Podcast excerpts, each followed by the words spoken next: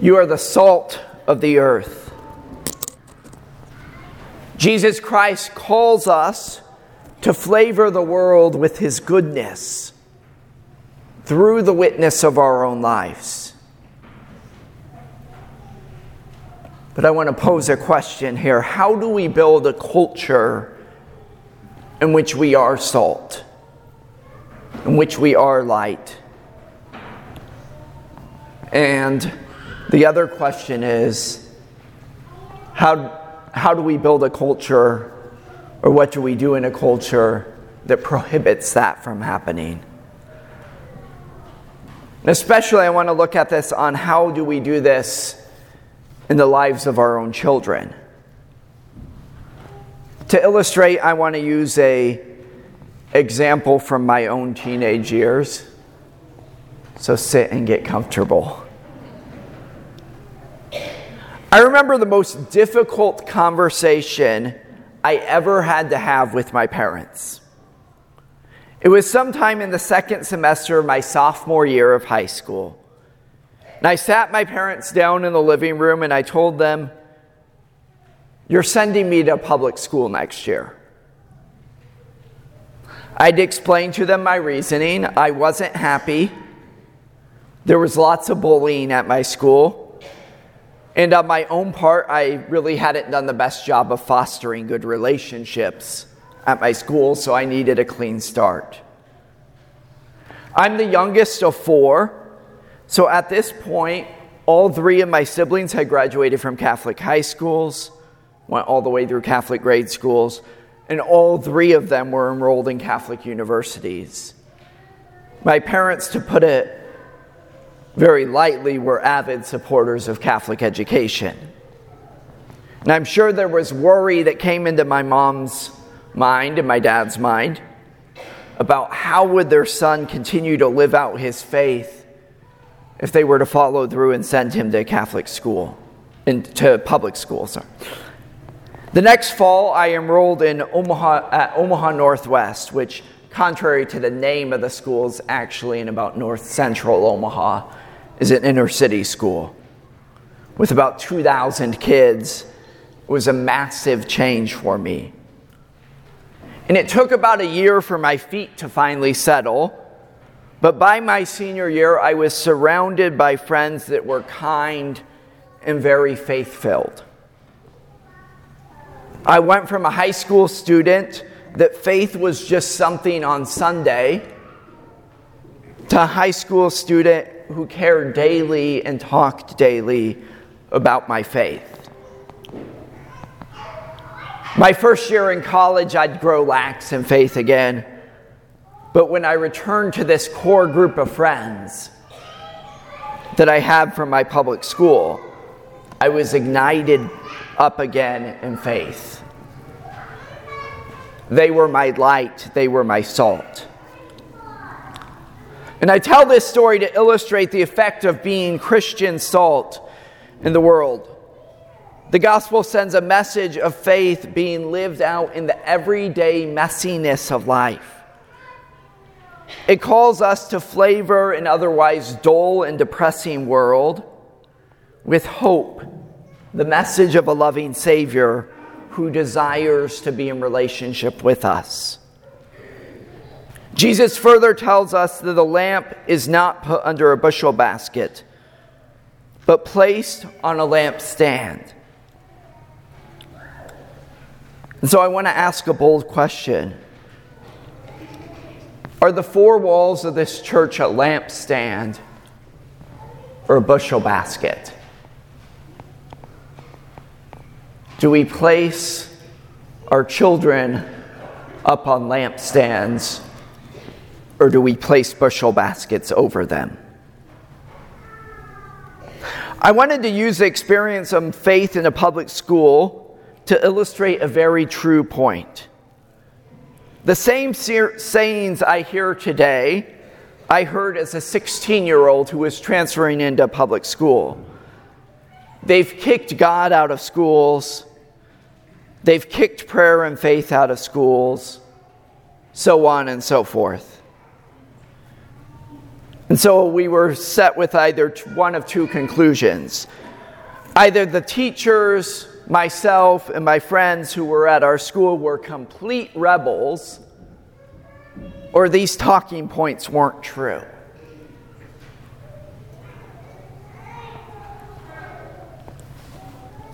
It was when I entered a public school, it was the first time that I really had seen Christians actually pray before lunch instead of just reciting prayer. Now that was my experience. I think at St. Mary's it happens a little better, but that was my experience. We would argue in our English class about the merits of the moral teachings of the church. The death of Pope John Paul II was broadcasted on our hallway announcement TVs. And in our history classes, we would discuss the historical significance of that. Then we'd go home, or to church, or to our youth group, and we'd be shocked by the news that Jesus Christ wasn't present in our heathen North Omaha school. And as high schoolers who were easily shy and already not too confident, we would start questioning ourselves. Maybe we're not that good. Maybe we're not that faithful. Maybe we're not doing too much. That, my friends, is a bushel basket. When I returned to Omaha, I have a group of faith-filled friends that build me up as a priest. The same friends that encouraged me back to the faith after a rocky start in college. The same friends that challenged me to discern my vocation. And the same friends to this day that call me out if I'm just being plain dumb. We span in different ages now. We weren't all in high school together, but we all stemmed from this one core group of public school students who had a strong backing by our families. That's key.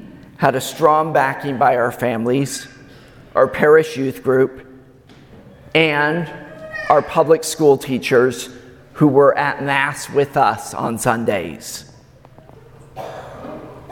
Over the years, we've let a few Catholic school grads join us, some of those by marriage.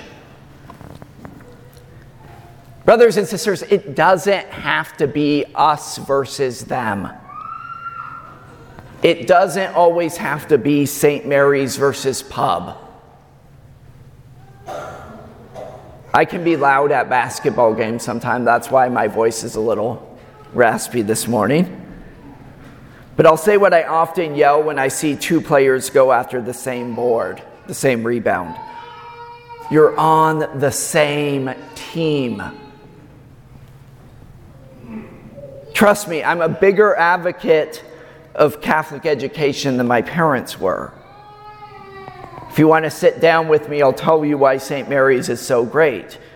But the one thing I refuse to do is to tear others down in order to promote and build up.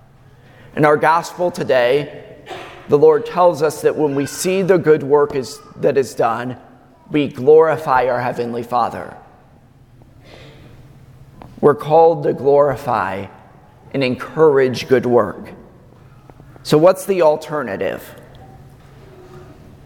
The alternative is that we support our parents, that we support our kids, and that we model environments and communities that become those of salt, those of evangelization. In the Catechism of the Catholic Church, paragraph 2223, this is a very beautiful paragraph regarding parents being the primary educators of their children. It reads the following. Parents have the first responsibility for education of their children. They bear witness to this responsibility, but first by creating a home where tenderness, forgiveness, respect, fidelity, and disinterested service are the rule. The home is well suited for education and the virtues.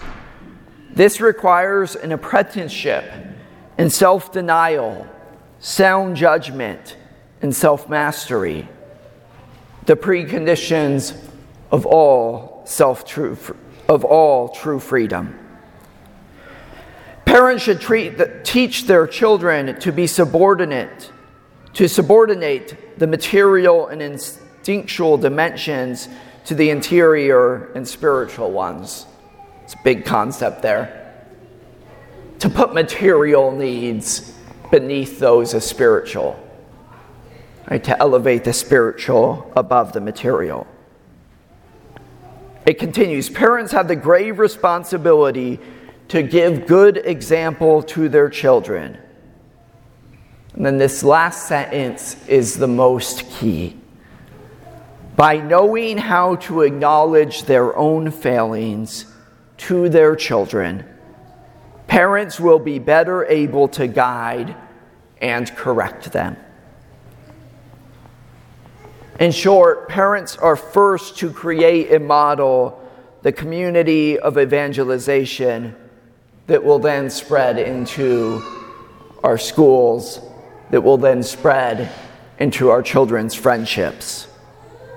The church is there to assist parents in this great responsibility.